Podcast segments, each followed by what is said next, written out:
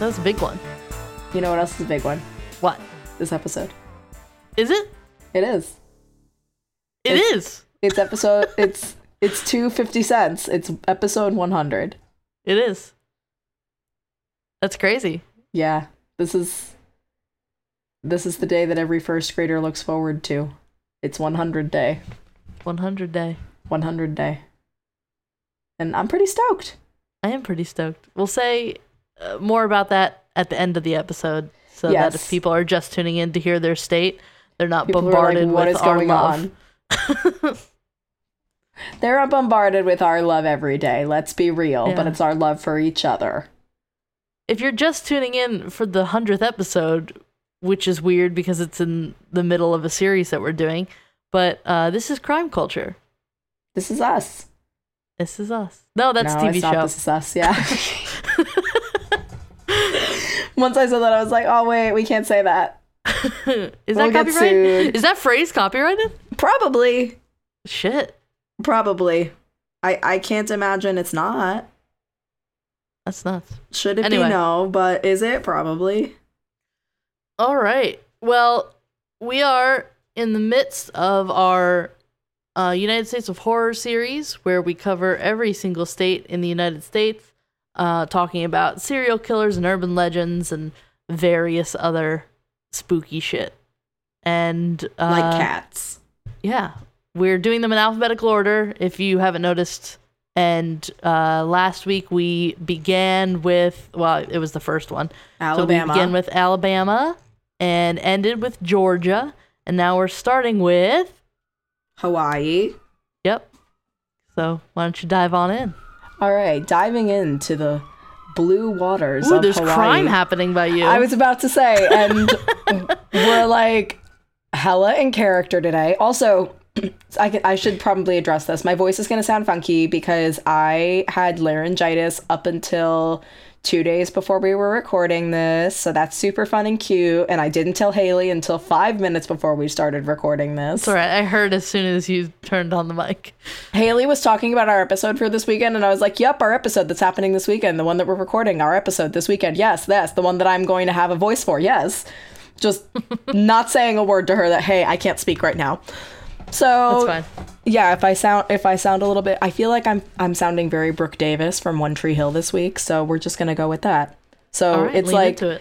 is it a true crime podcast? Is it a sex hotline? We don't really know You but be starting the judge. you be the judge yes let us know um except if it gets a little too creepy please don't let us know um so we're starting with hawaii and haley i have a feeling i did this wrong again but i tried There's no right or wrong. It is our podcast. It is what we make it. all right but i didn't do it the same as you therefore it is fine. wrong It doesn't matter. so for the book i did the top true crime book based on the state okay okay okay okay okay then i think i did it right um, so for hawaii their book is who named the knife which is a 2006 novel by linda spalding um, it's actually autobiographical it's got a 299 out of 5 on goodreads 2.99 out of 5 on goodreads mm-hmm. and the synopsis is when a murder occurs in beautiful Hawaii, the suspects are two young mainlanders on their honeymoon. Marianne Acker is 18 years old. Her husband William is 28 years old and just out of prison. Ew. Linda Spalding is chosen as a juror for Marianne's trial. So Linda Spalding is the author. And surprisingly, the chief witness against her, against Marianne, is her husband William. Spalding had her doubts, but on the last day of the trial, she is abruptly dismissed from the jury, and Marianne is found guilty. So, Who Named the Knife is the story of how 18 years later, Spalding tracks down Marianne and uncovers much more than the answer to the question of her innocence. What results is a complex journey into the twists of fate that spin down that spin two lives down different paths. And Who Named the Knife offers profound insight into the human heart. Mm. But yeah, I like that it was written by a juror in the actual trial. yeah, yeah. they've I seen thought that it was all. cool. I was like, "Ooh, girl, you've been here, you done this." Yeah, so that's cool. I'm excited. Living the dream. And then our urban legend are the Night Marchers. Ooh. Is, is the Night Marchers. Um, so basically, they're spirits of ancient Hawaiian warriors who, as their name would suggest, march around the islands at night, specifically in and around sacred areas to protect them. Mm-hmm. and they clearly stole from the melon heads because the legend has it that if you look directly at one of them, you'll be marked for death. Isn't that like Medusa? That if you look at her, you turn to stone. You turn to stone, but no, like but this is like with the the melon heads, where if you look at them and it's like, okay, well, you're gonna die now. All right. The melon heads will track you the fuck down, and apparently so will these night marchers. Damn. And if by some chance you find yourself in the middle of one of their little marches, you are supposed to lie down in the middle of the road until everything is over. And when I read that, all I kept thinking about was that scene with the marching hyenas in Lion King one and a half.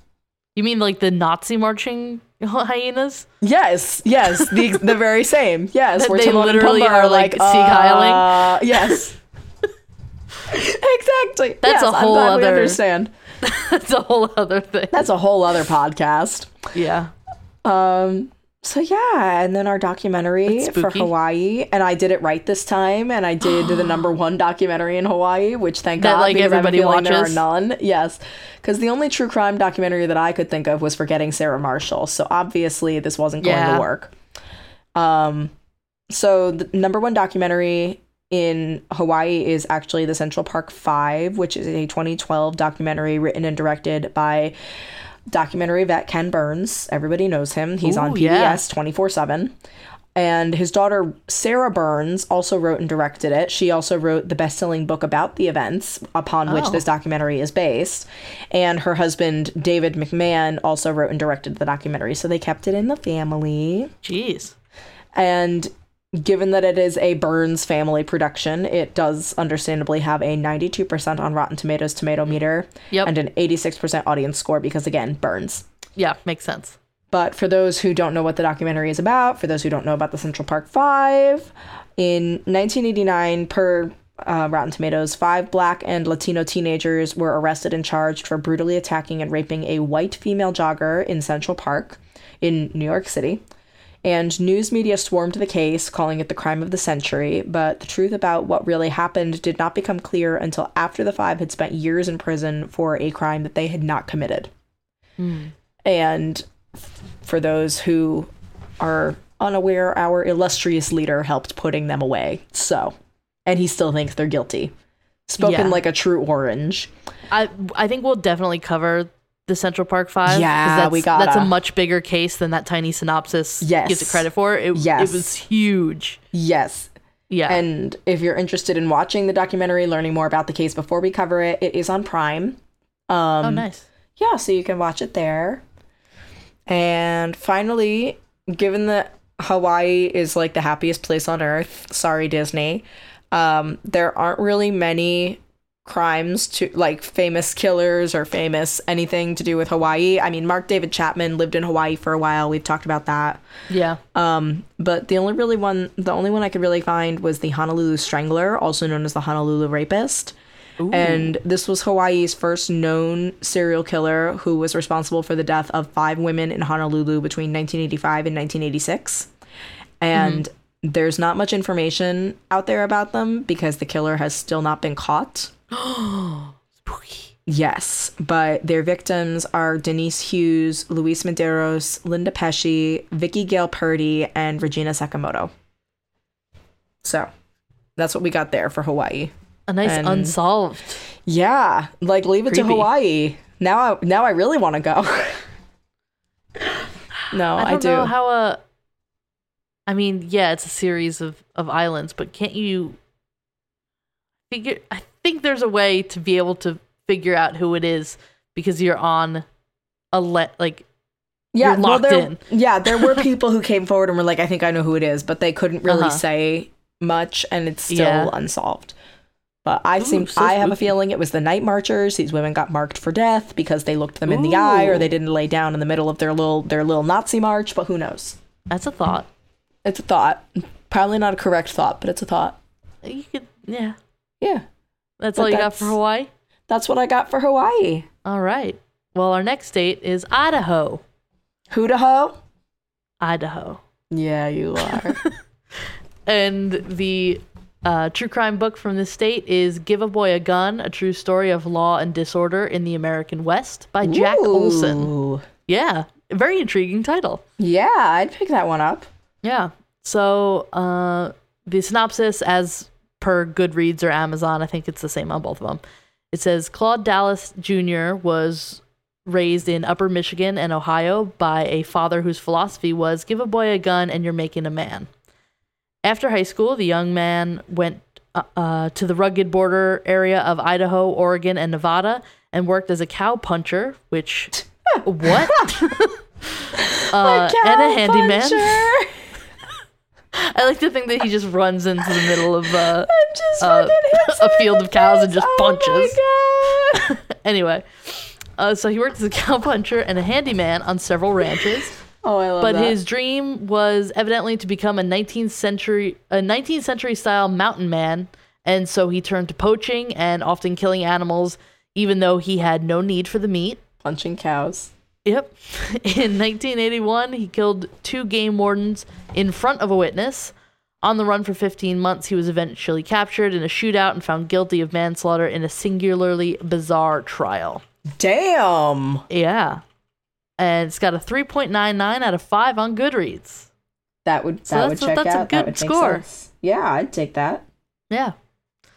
Uh, I have two like top urban legends from the state of Idaho. You can And- only have one. Well, I'm gonna talk about two Okay. because because the the favorite true crime doc. I'll just say the favorite true crime doc, like the most watched uh, true crime documentary of the state, is "Abducted in Plain Sight," which Oh, we have a whole a episode on. Yeah, yeah, never would have guessed. yeah, we have a whole episode on it. I don't even want to give a synopsis because if you have not seen it yet, it is Oh. bonkers. Uh, you can watch Shit it right now. Yeah. Um, you can watch it right now in the US at least on Netflix. I'm pretty sure it's available everywhere because of how Widespread Huge the phenomenon yeah. has been. Yeah. yeah, but um check it out on Netflix and I would I would highly recommend watching it with no details. Like don't look it up first. Just don't Do even read the synopsis. go. Do not Just watch it. two hundred dollars. Yeah, it's nuts. Um, so that's why I have two urban legends because the true crime documentary one I can't really talk about because we we already have. I think our episode is episode fifty three. We did a review of it. So Sure. after you watch it, go listen to that. I have no idea. So one of the top urban legends is the Phantom Jogger of Canyon Hill. Oh. And- I know. I like I like when they use phantom in, in an urban legend. Very intriguing. Or even just like I'm like it makes you think of the Phantom Killer of Texarkana. That's another one where you just Yes. like, ooh. yeah, that was our that? episode six or something. It was Very early, early on. Um, so there are rumors of many hauntings in Caldwell, Idaho's century-old Canyon Hill Cemetery, but the one that gets the most attention is the Midnight Jogger. And legend says that if you park your car between certain trees in the cemetery at night, the legless apparition will knock on your window and let you know that she's there before continuing on her route. Legless? Yep, that's nope. what it says. Nope. Okay. Bye. But also not like a super creepy one. Like she just like Um, knocks on your window and goes, "Hey." legless. She is legless. Yeah, and I true. have a feeling that it's not like a clean, like just legless being. I have a feeling there's some carnage there. Oh, we'll have to go and check it out. No, you know what? You can do that. I will let you have the honor of that. You can Sure. you can go on my behalf. I will allow you I will give you this gift. Okay. Well, my second one is it sounds a little more creepy. And it's the water babies of Massacre Rocks. The Water Babies. That sounds like the hottest children tour that everybody wants for Christmas. Well, it's not. So, water babies don't are say. they're a Native American legend that are found in a couple different places in America, but most famously at uh, Pocatello at Massacre Rock State Park. And the Shoshone tribe was first recorded in 1805, and they were roaming the Great Plains as early as the 1500s. So it's not clear exactly where the legend originated. But as the story goes, the Shoshone experienced an extreme famine, and mothers were forced to drown their babies in the river rather Oh than watch their children starve. Yeah, that's horrible. Yeah, that fucking sucks. Um, so today, some people claim that if you sit quietly at the river by Massacre Rocks, you'll hear the sound of babies crying. Other stories say that These babies grew gills and fins and survived, and they now seek revenge on their mothers by luring unsuspecting victims to their deaths in the river. I don't like either of those. Yeah. I like neither option. Nope. Neither it's a little is good. creepier than uh, somebody just running by and going, "Hey, I'm here." And It's a big no continuing to run thanks. Yeah. And lastly, the scariest serial killer um, from the state would be Paul Ezra Rhodes.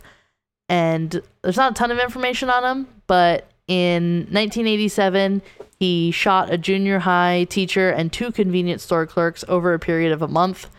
He was later arrested at a casino after police determined that the same gun had been used for all the crimes, and the bullets for that specific gun were found in Rhodes's car. And he was executed in 2011. Um. Yeah. That's that sounds like something that would happen. Yeah. Yeah. So that's Idaho. Idaho. Idaho. That's you. That's right. Love you. Said it. There you go. So next we got Illinois. Yeah. Um. Illinois. Illinois. Illinois. Um. Everybody just unsubscribed. and so for the book, If you're from Illinois, your state is spelled dumb. Haley, I think it's a Native American word. Oh. Well, we've taken enough. stupid. We've we've done enough. Or our ancestors, they've done enough. That's true. Um, forgive me. I, I'd like to think say that there was an earthquake on my desk just now, but it was actually Felix jumping up and then immediately jumping down from my desk. Catquake. Um, Catquake, yes. But so the book for the entire state is The Devil in the White City Murder, Magic, and Madness at the. Fair That Changed America by Erik Larson. mm-hmm. It's a 2003 novel. I couldn't quite figure out if it was fiction or nonfiction. I think it's a little bit of both. I think it's a little bit of both, um, but it has a 3.99 out of 5 on Goodreads, and the synopsis is two men, each handsome and unusually adept at his chosen work, embodied an element of the great dynamic that characterized America's rush toward the 20th century.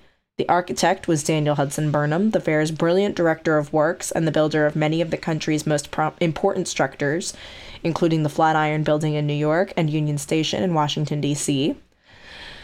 The murderer was Henry H. Holmes, a young doctor who, in a malign parody of the White City, built his World's Fair Hotel just west of the fairgrounds, a torture palace complete with dissection table, gas chamber, and 3,000 degree crematorium.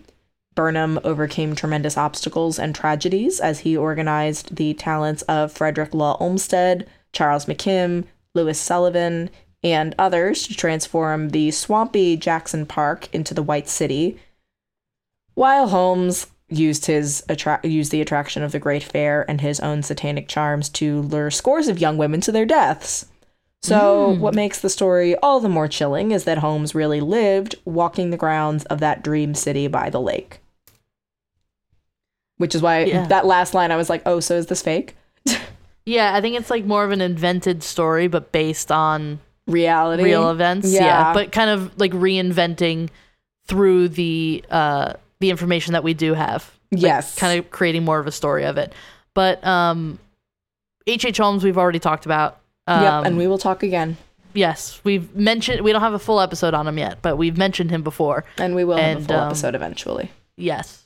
And we'll talk more about Devil in the White City and other developments of uh, that book, such as film adaptions. Yes. Spoilers abound. Yes. Yeah, yeet. Yeah.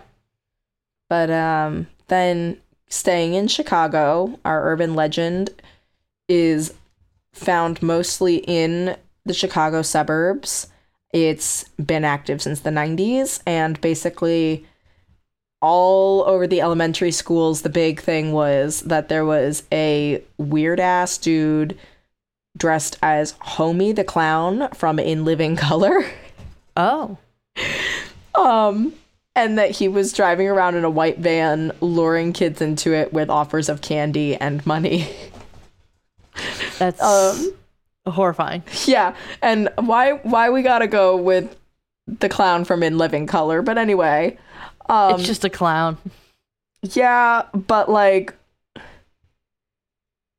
Uh, so I'll get into it in a minute because of all the clowns that you would pick in Illinois, Homie the clown is not the one you should be picking. Mm-hmm. And we'll get to why in a minute. Yes. But yeah, he would lure kids into his van, and in some variations, he was a kidnapper, but in others, he was a rapist. But yeah, no matter what, Homie clearly left a mark. Whoops, Daisy, I dropped my phone on like. What year all- was this? This is in the 90s. Oh, in in the 90s, yeah. Yeah, Homie left his mark, but not That's in a pretty good way. recent. That's pretty Yeah. recent for an urban legend. I also Usually thought you just like, said that's pretty racist, and I was like, that too. Yes. like, come on, Chicago, you're better than this. But um, and then the documentary is the 2017 film Out of Thin Air, directed by Dylan Howitt, and it has no tomato meter score on Rotten Tomatoes, but it does have a 54% audience score. So I don't know why it's the most popular in Chicago. I mean, in Illinois, but that's fine. Uh-huh. But yes, so the synopsis per Rotten Tomatoes is set within the stark Icelandic landscape out of thin air examines the 1976 police investigation into the disappearance of two men in the early 1970s. Iceland in the 1970s was an ideal, a farming community pretty much cut off from much of the rest of the world. Crime was rare, murder rarer still. Then two men disappear under suspicious circumstances and foul play is suspected. The country demands a mm. resolution. Police launch the biggest criminal investigation Iceland has ever seen. And finally, six people confess to two violent murders and are sent to prison. It seems the nightmare is over, but in many ways, the nightmare has just begun. Spook. So. Yes. And if you're interested, it's on Netflix if you want to watch it. If you're in Illinois, you probably have already watched it, but for Yeah. everybody else, that's where you can find it. And now getting to my clown reference from earlier, the most notorious serial killer in Illinois is a little guy called John Wayne Gacy, aka Pogo the Clown, which is why mm. I don't understand why we're gonna go for Homie when we got fucking Pogo, who was like an IRL lurer of children, Yeah. killer of children. Although I don't think he ever attacked anyone uh, as he was dressed as a clown. No, but still, Yeah. that's more realistic than fucking Homie. Yeah. Poor Homie. Um, but yeah, we're gonna cover John Wayne Gacy later.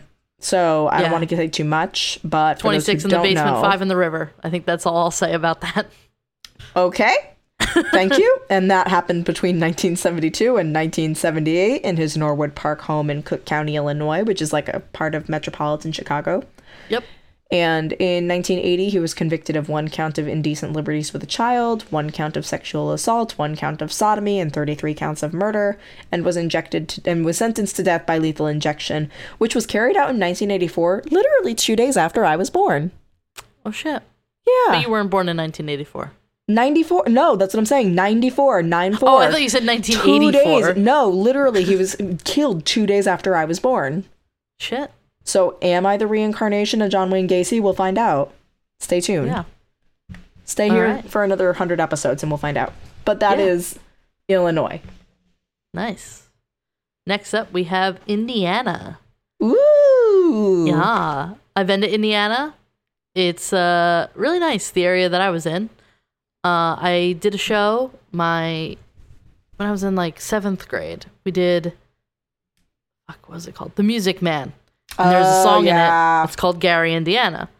And I was like, oh, I want to go to Gary, Indiana because of the song, you know?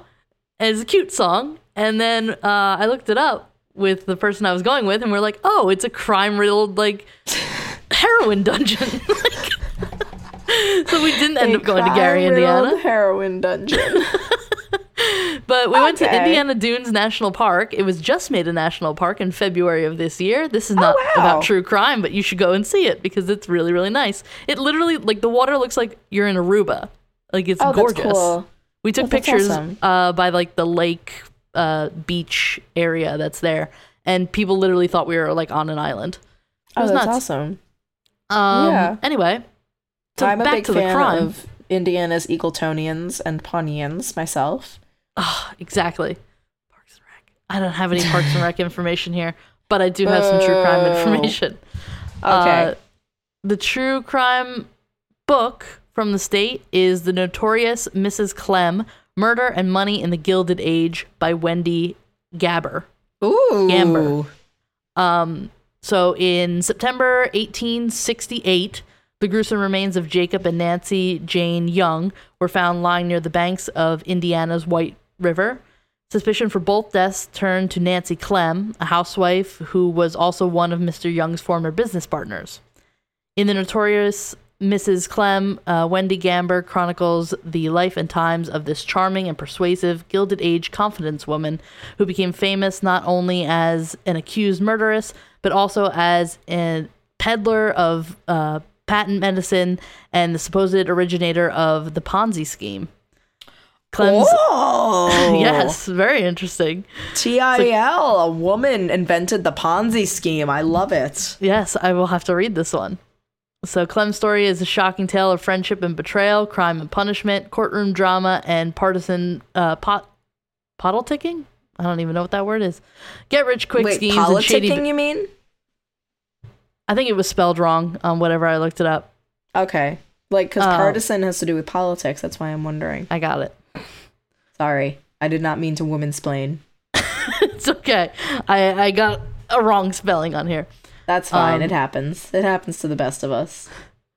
Uh, it also raises fascinating questions about a woman's place in an evolving urban economy. And it has a 2.68 out of 5 on Goodreads. Okay. Yeah. But a woman invented the Ponzi scheme. Who knew? That's all that matters. yeah.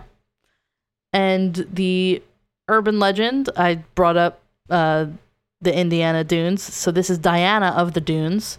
Ooh. So, Dirty Fisherman Diana? first. Yeah, I mean, you could say that. Lady Diana? She was cleaning herself in the in the lake, so Aw, and my cats are cleaning themselves right now.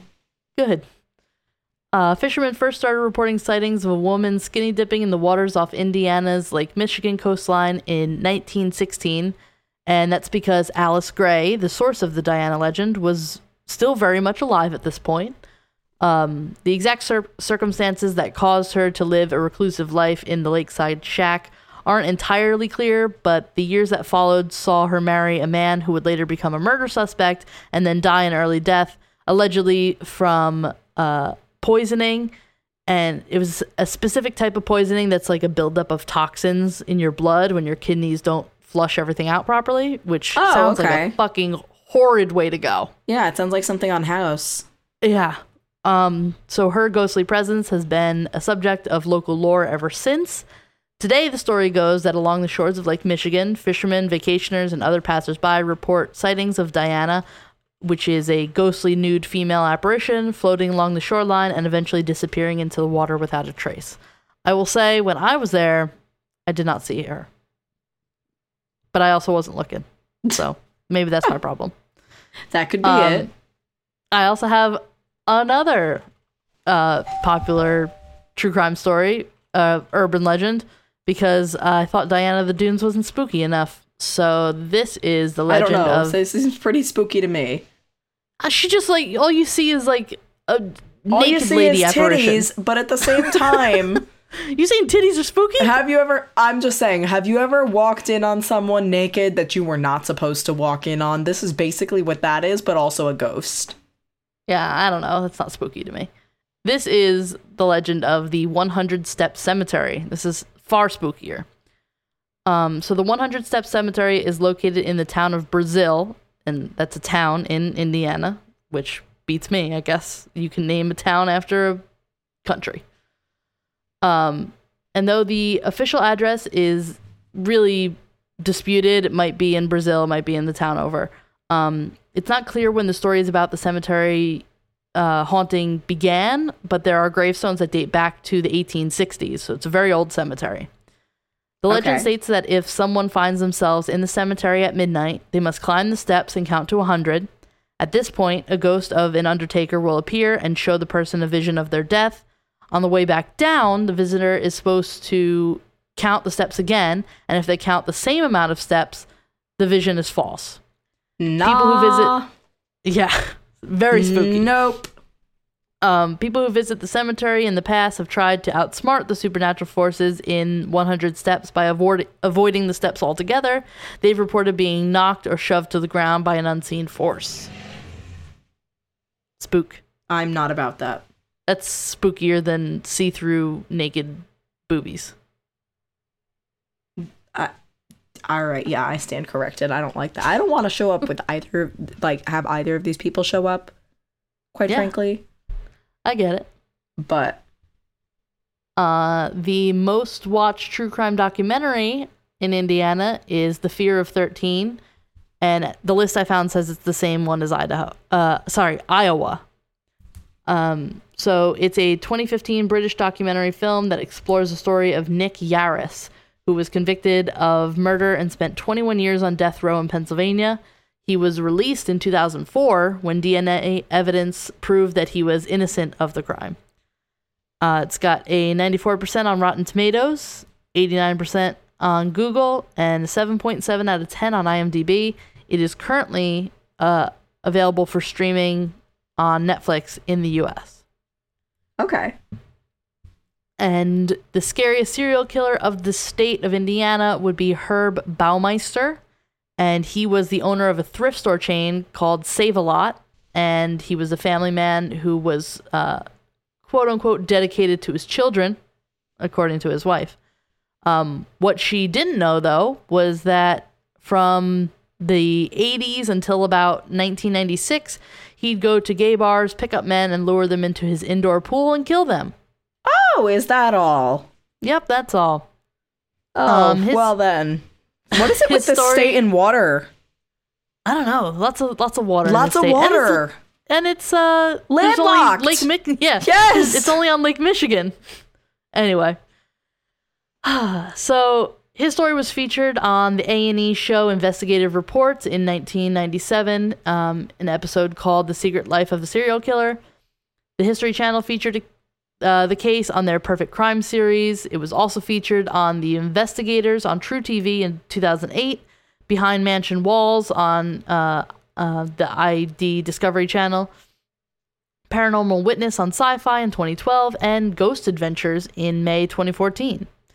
And there's an independent documentary film titled The Haunting of Fox Hollow Farm, and that also explores uh, the crimes and the possibility of hauntings on the grounds of the Baumeister's uh, former estate.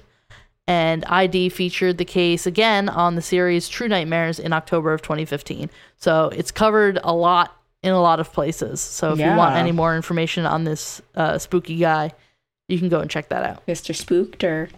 Yeah. Give me some spook. Bum bum bum bum. But I would say the truest crime Ooh, of Indiana would be when uh, Jeremy Jamm. Eagleton seceded from Pawnee. yes. you got me. I was going to say when Jeremy Jamm stole Leslie Knope's office. or when he tried to ruin her wedding, or when he the tried saddest to, yeah. death in all of Indiana was uh, little, Little Sebastian. Sebastian. He's 5,000 candles in the wind. Yeah, that's Indiana. Oh, nobody from outside of the US knows what we're talking about, but that's okay. It's Parks and Rec. Watch Parks and Rec. Just watch Parks and Rec. Yeah, when you're too tired of true crime shit, Parks and Rec. Watch Parks and Rec. When you need a palate cleanser, watch Parks and Rec. Yep. You're up. Oh, I'm up. I was like waiting for you to keep going. I was like, okay, what next? Serial killer's last part. Whoops. Um, all right, so next we have Iowa.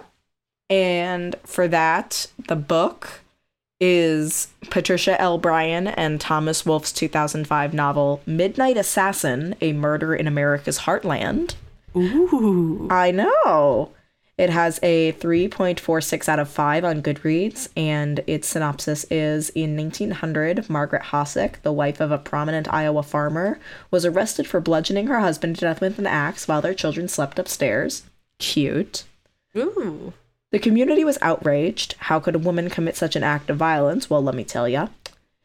First hand accounts describe the victim, John Hossack, as a cruel and unstable man. Perhaps Margaret Hossack was acting out of fear, or perhaps the story she told was true that an intruder broke into the house, killed her husband while she slept soundly beside him, and was still on the loose.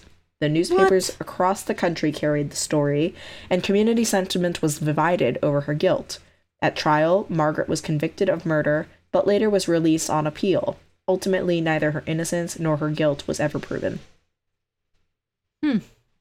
So, I'm gonna s- call bullshit on the fact that you could be sleeping, next Sleeping to someone soundly. Yes, and they I can know. get bludgeoned with an axe and you don't wake up. yup. Mm, I'm Yep. calling bullshit. Come up with a better lie, lady. This ain't some tooth fairy shit. But yeah. yeah, So she must be the. She must have had some type of Ambien or Lunesta or something, because nobody sleeps that soundly. I I believe they just called it cocaine back then. If a fucking truck backfires on the street outside my apartment, I am immediately awake.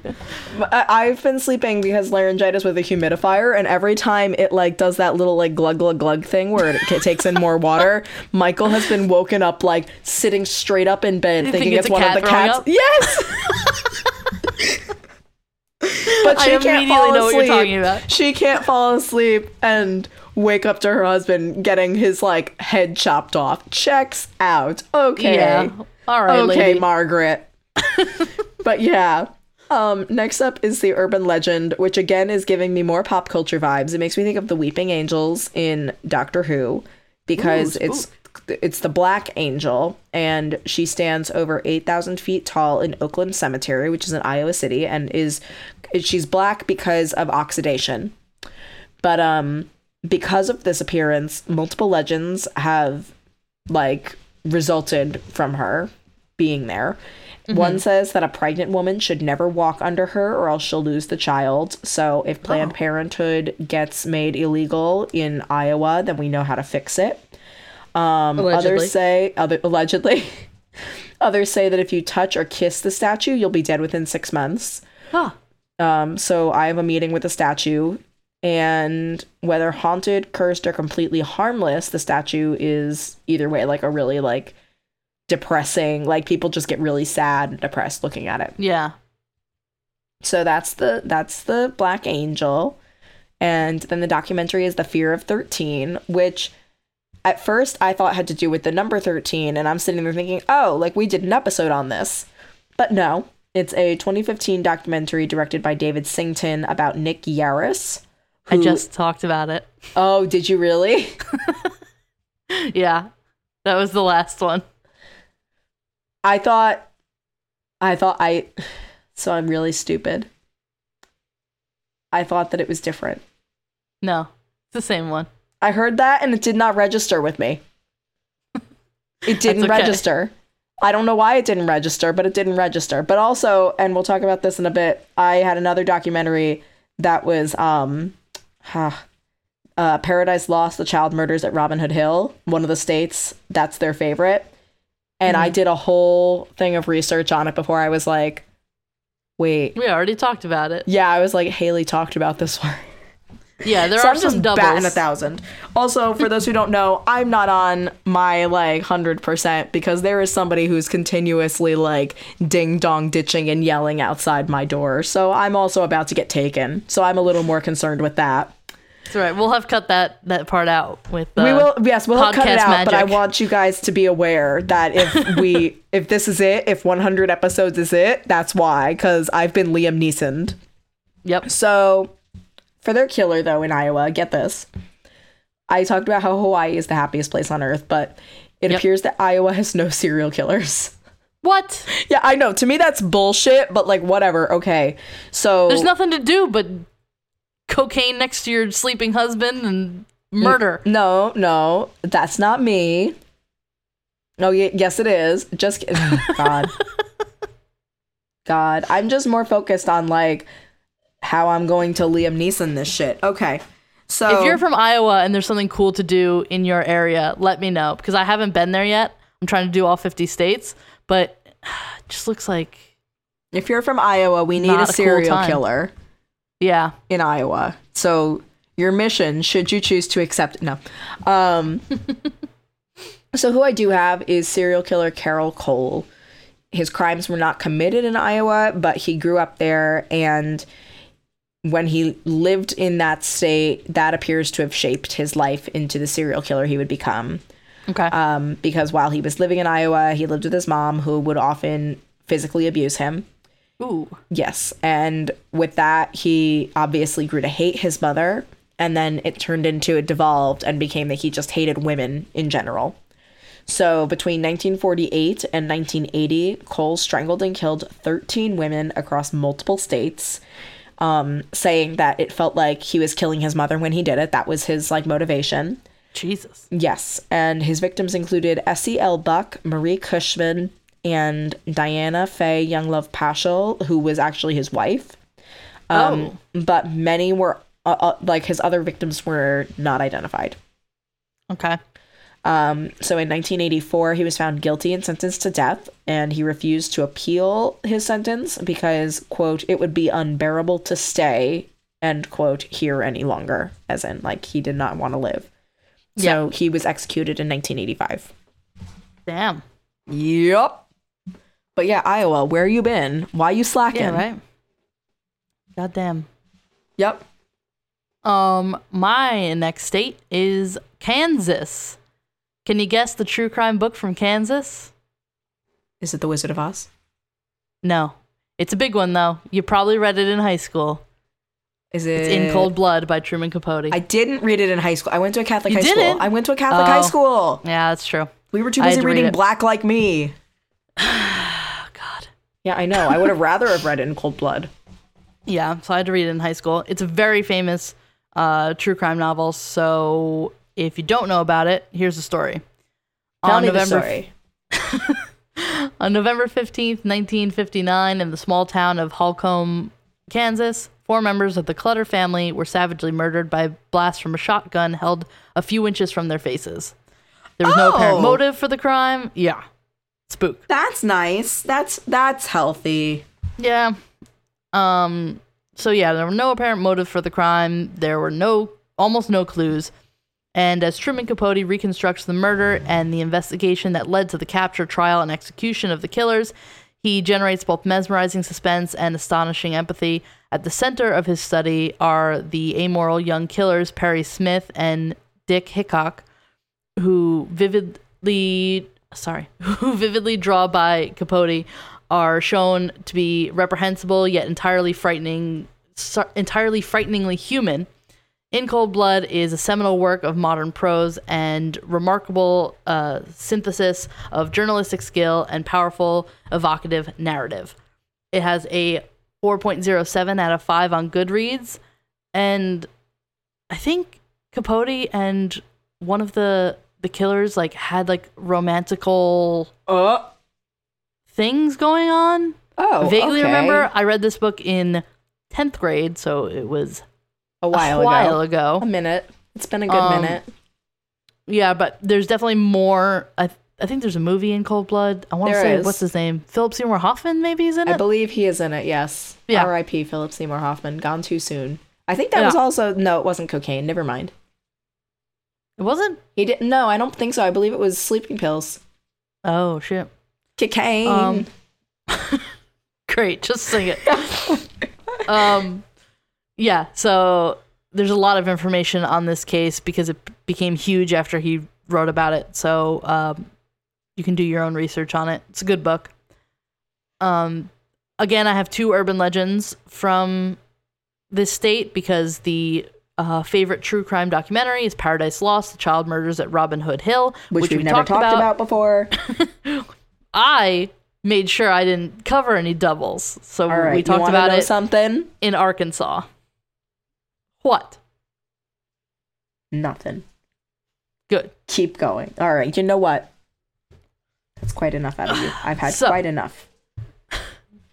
One of the urban legends from the state is Stull's Gateway to Hell.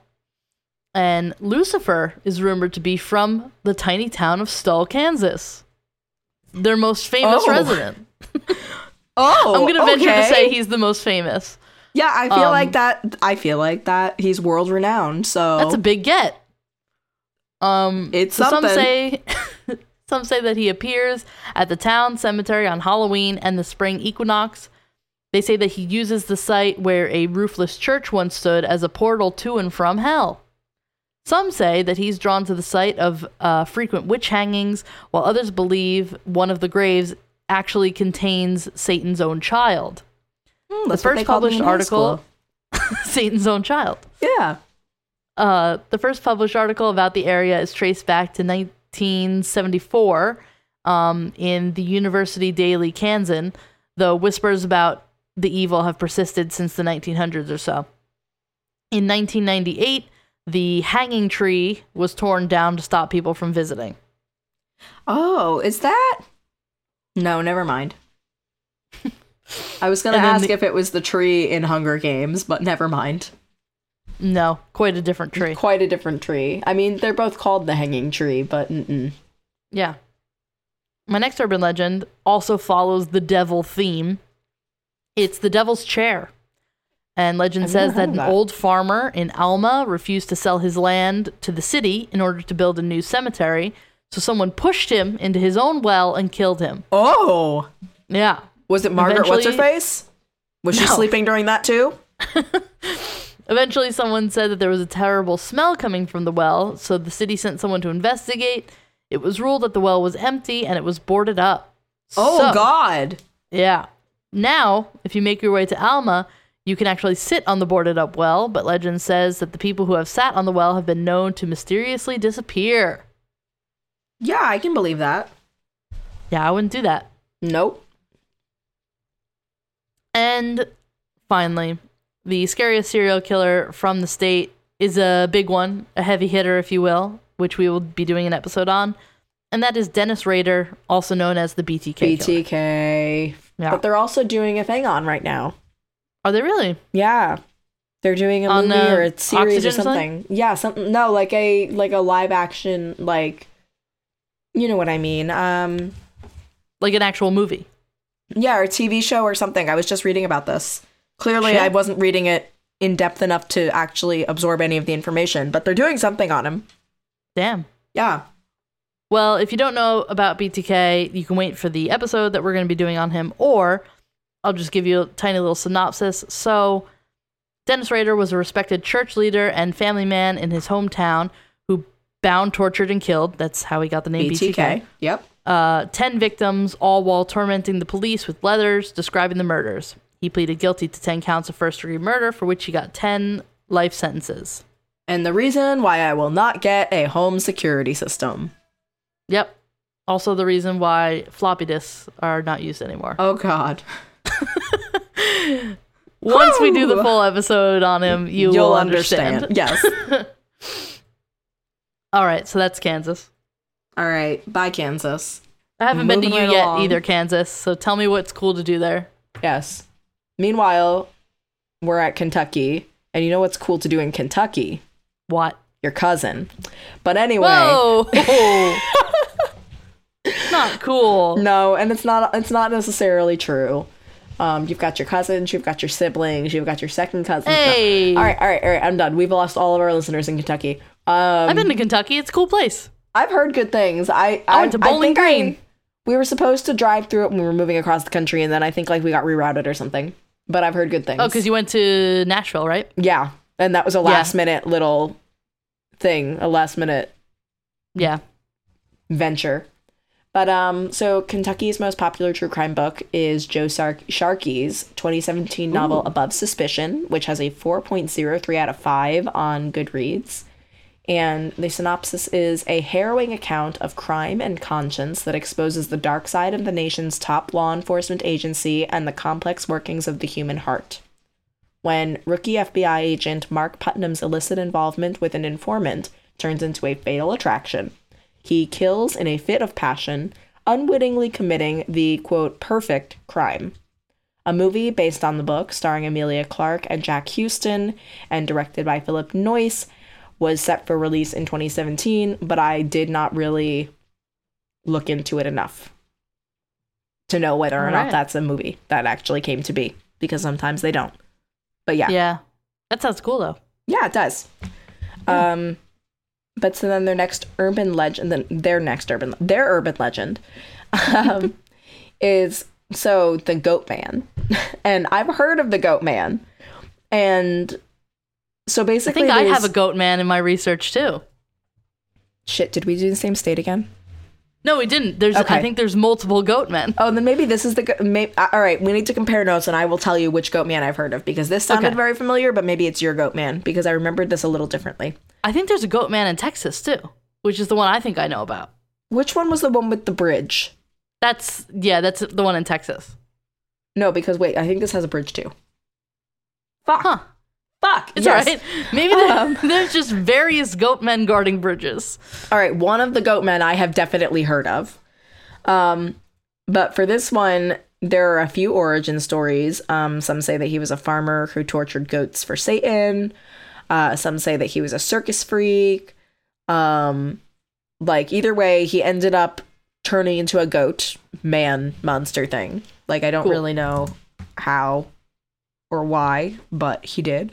However, everyone does agree on his appearance dark fur, pale skin, goat legs, and horns. So basically, he's Phil from Hercules. Good. And the monster is said to hide under a bridge at Pope Lick Creek in Louisville. And he lures people onto the train tracks and then he watches them as they get hit by oncoming trains. um, you know like how you guy. do. I think it's I think it's Louisville. Lou, Lou, Louisville. I was wondering that when? I read it. I have no idea. Haley, you're asking the person who knows the least about pronunciation. I know I've gotten yelled at before for saying it wrong. All right, then maybe it's Louisville. it's Sorry, Louisville. please don't yell at me. You're gonna yell at me enough anyway because I said something about your cousin. Like, okay.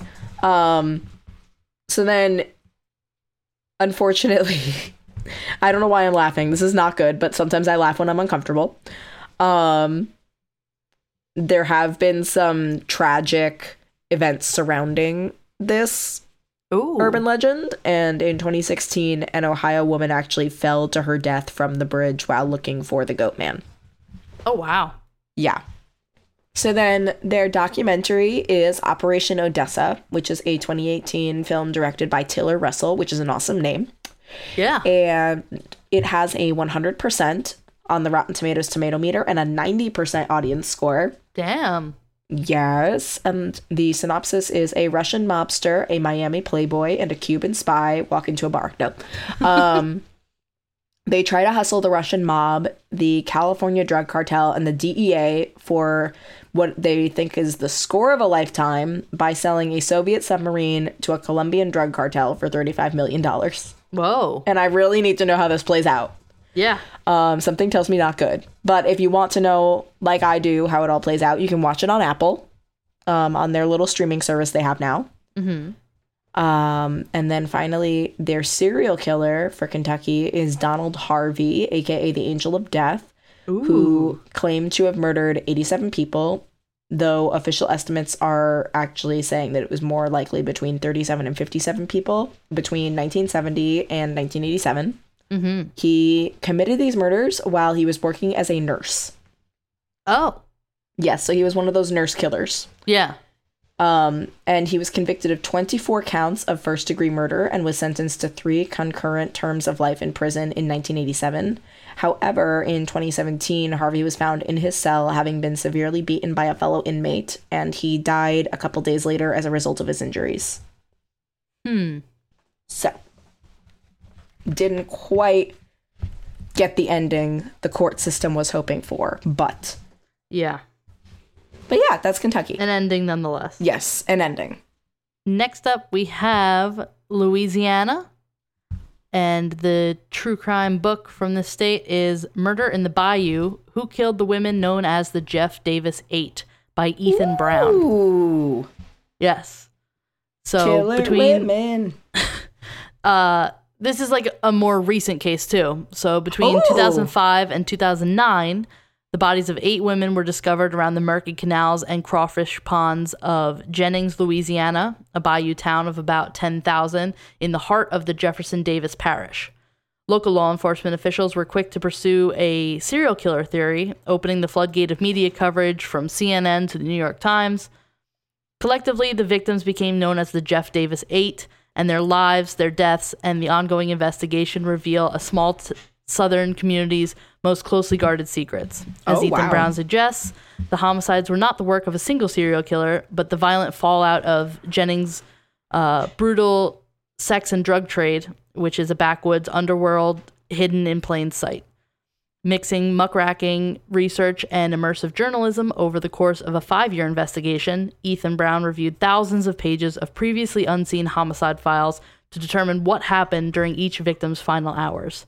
Epic in scope and intensely suspenseful, Murder in the Bayou is the story of an American town buckling under the dark forces of poverty, race, and class division, and lightning rod for justice for the daughters it lost.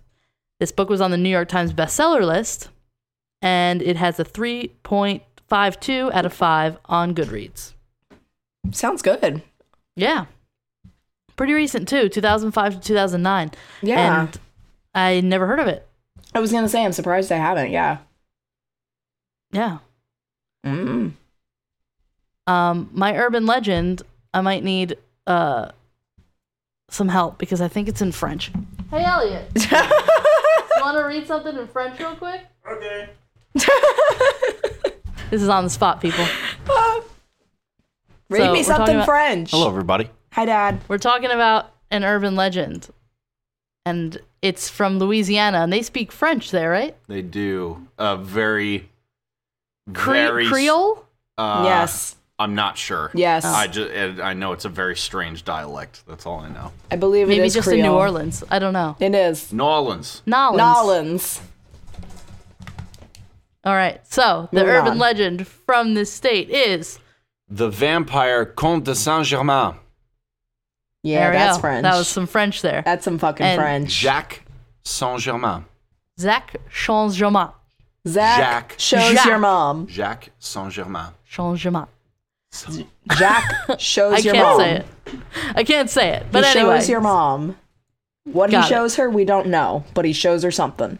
he's gonna show her death. Uh, so oh, yes, he was said to have been a vampire born in the early 1700s. Other accounts say that he has been alive since Christ. oh, Eh, is he yeah. Christ? After quote unquote dying in 1783, he was spotted all over Europe before reappearing to terrorize New Orleans in 1902. And he can still be seen on the hunt for victims today in the French Quarter, going by the name Jack. And he can still be seen trying to show your mom whatever Yep. it is he's been trying to show her all this time. Uh, I have another uh, Another. urban legend. Urban legends are my favorite, well. if you haven't noticed. I have. Um, I have noticed. So this one is called the Grunch. Um, where and- have I heard of this? I've heard of this. Really? Yes. Not the Grinch. The Grunch. Grunch. No, I know. I've heard of So- the Grunch. I don't know why. Well, let's see. Let's see. So Grunch Road is an old dirt road that leads deep into the woods and eventually to a dead end. And it was a favorite place for teenagers to go and, you know, make out. Um, that is until they learned about the Grunch.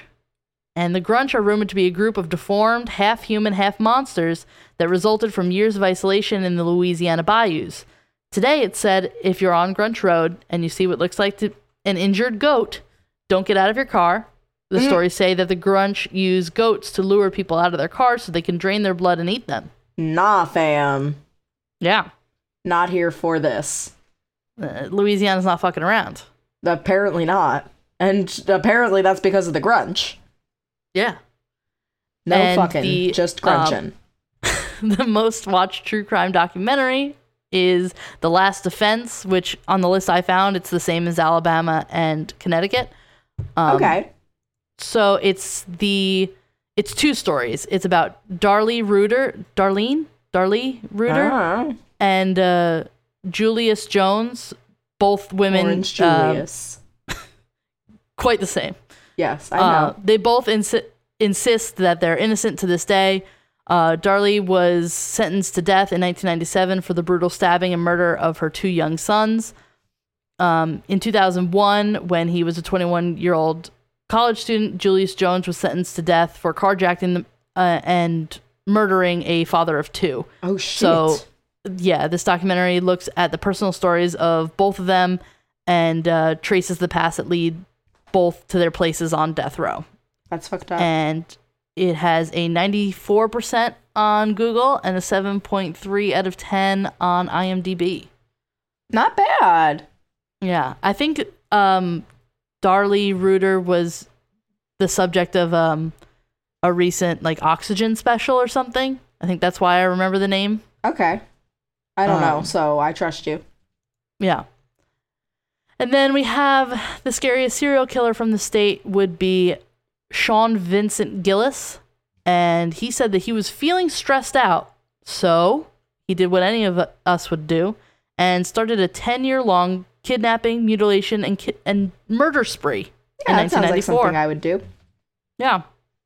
I don't have a ton of information on him, but um, in that 10 years, he killed eight women, and he is currently serving a life sentence at Louisiana State Penitentiary. Cute. So much. Love that. That's Louisiana for you. Louisiana. Fast. Louisiana. Love that chicken from Popeyes.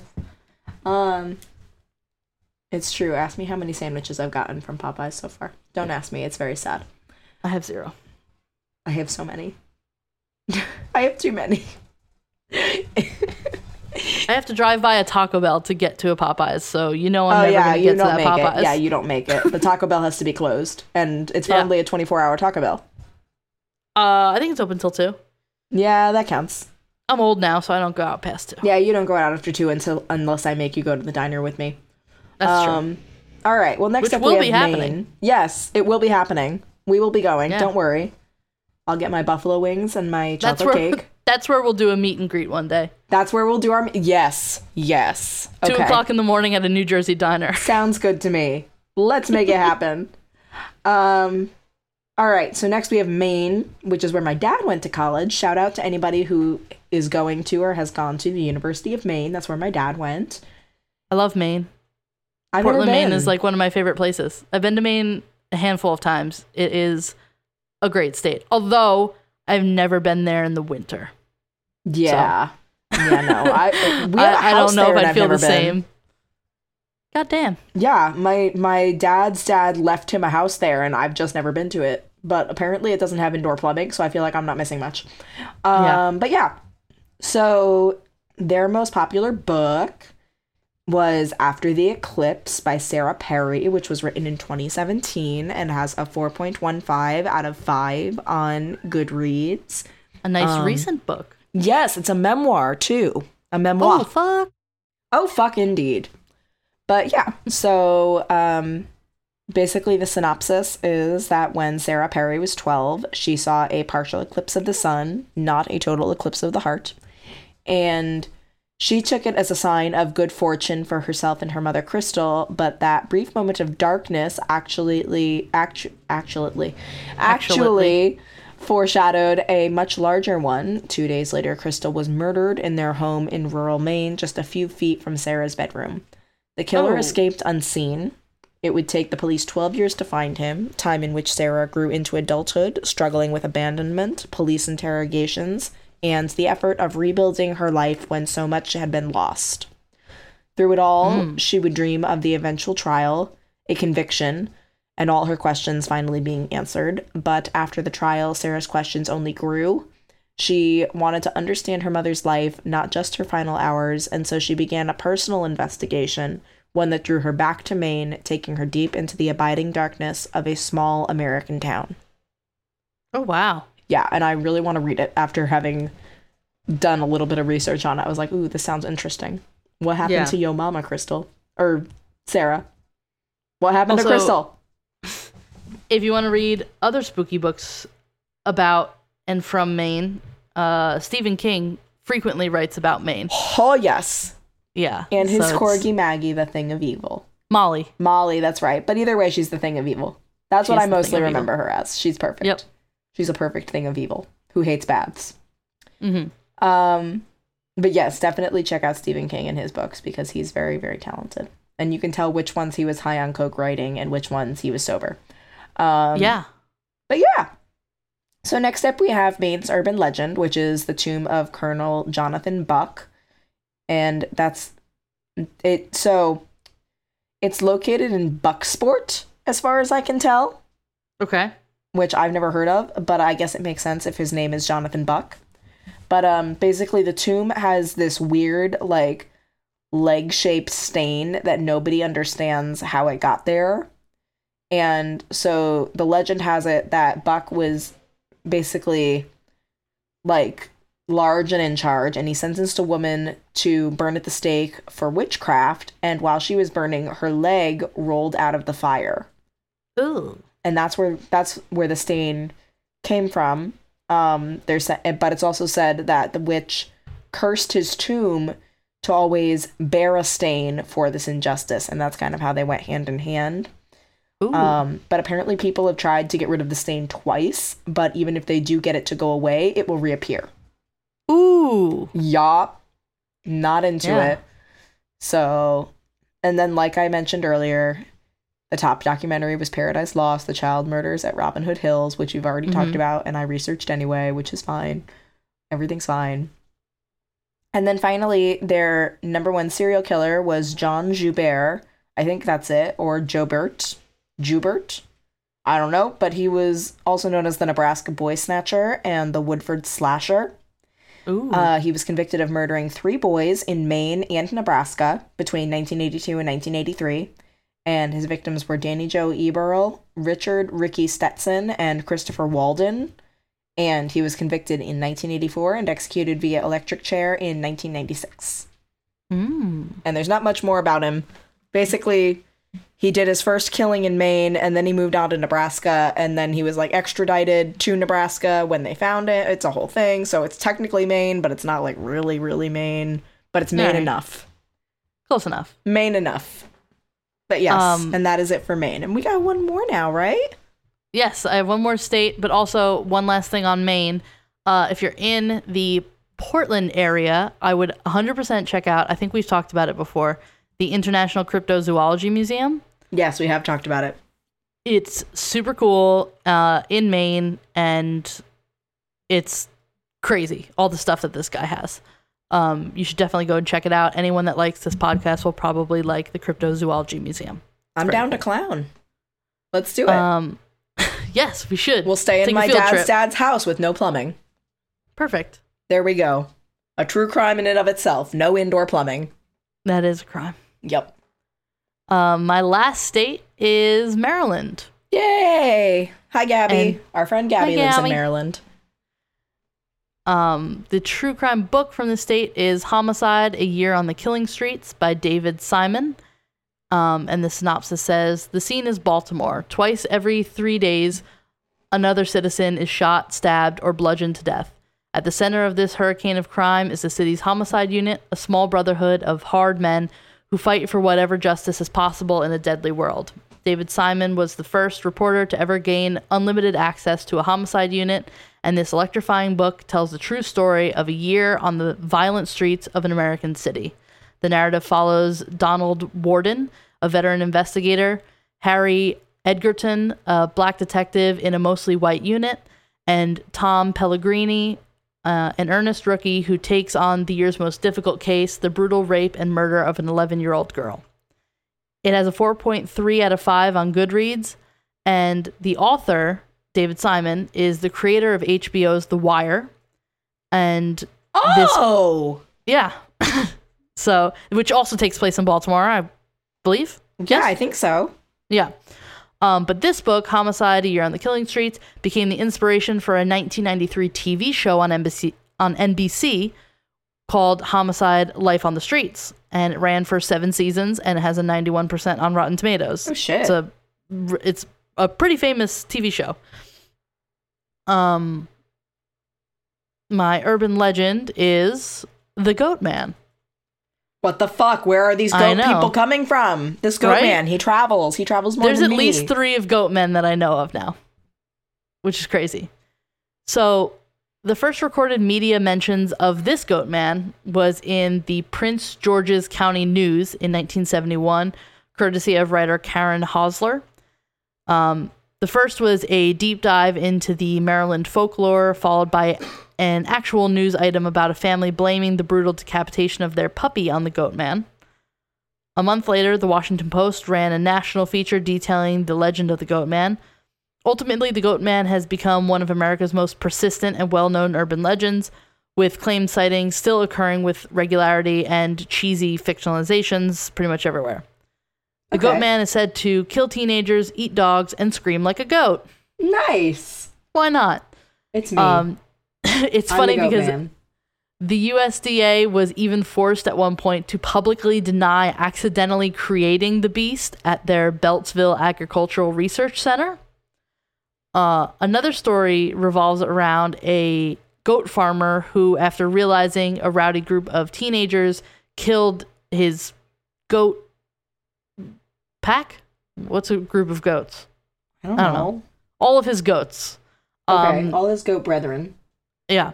Uh, so the farmer went crazy and turned into a teen slaying goat monster. Spooky. And then, uh, just for a little fun, there's another uh, urban legend, uh, cryptozoology urban legend, and this is Chessie, the Chesapeake Bay monster, and she's basically a Loch Ness monster type of creature, about like thirty foot, like thirty feet long and snake like and stories of Chessie have been around since the 30s, but uh, really started getting more popular in the 80s when photographic evidence became more commonplace. That's Yeah. Uh, uh, of course. Okay. I think there's another one in Vermont too. They're Maybe like a that like a sounds. Chessie. yeah, that sounds familiar. There's something Yeah. like that in Vermont. I think maybe it's not Chessie, Yeah. but it's something like that. Um, the favorite true crime documentary of the state of Maryland is The Keepers, and it's a seven episode docuseries that explores the unsolved murder of nun Sister Cathy Cesnik, who taught English and drama at a Baltimore school. Her former students believe that um, her death was a cover up by authorities after Cesnik uh, suspected a priest at the school, A. Joseph Maskell, um, was guilty of sexual abuse of students in sorry uh, it has a 97% on rotten tomatoes 94% on google and 8.1 out of 10 on imdb. It is currently available for streaming on netflix in the us and the scariest serial killer of the state of maryland is joseph roy metheny metheny Mm-mm. and he was said to have killed between 10 and 13 people in the Baltimore area between 1976 and 1995, although he was only convicted of two killings. And I'm going to say you probably heard of this guy before because when I read this detail, I was like, oh, yeah, I remember hearing about this case. So he had a food stand. And when he was caught, he revealed that he had mixed the flesh of his victims with animal meat and sold it as burgers to his customers. Uh. Yeah. Nope. Yeah. Nope. So he said, quote, if you mix them together, no one can really tell the difference. Nope. Yeah. Mm-mm.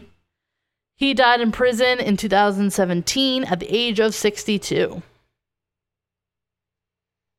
And that is Maryland. That is something. Marilyn, and that is- you've done nothing but surprise us. Yeah.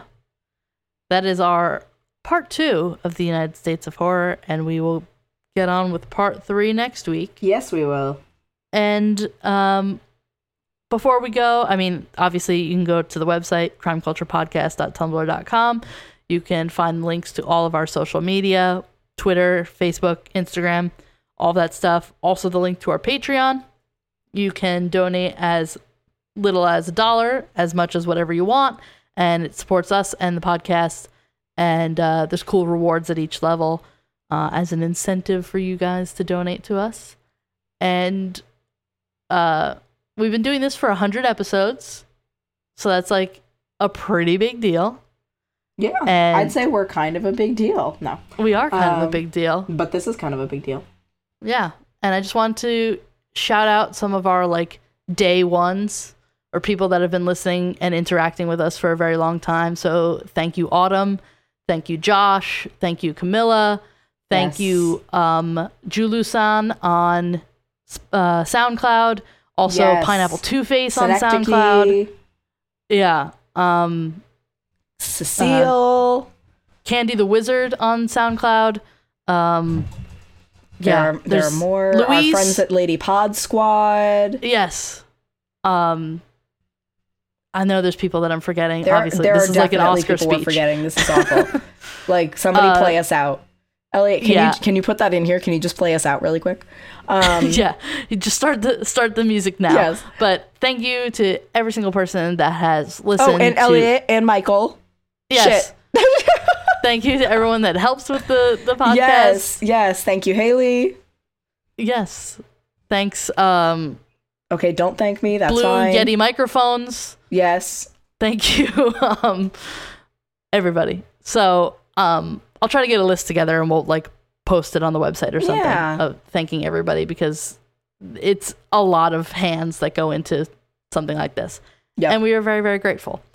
So, thanks everybody, and we will be back next week for part three. Yeah, we will. Oh yeah. Hopefully, if I don't get taken. Bye. Bye.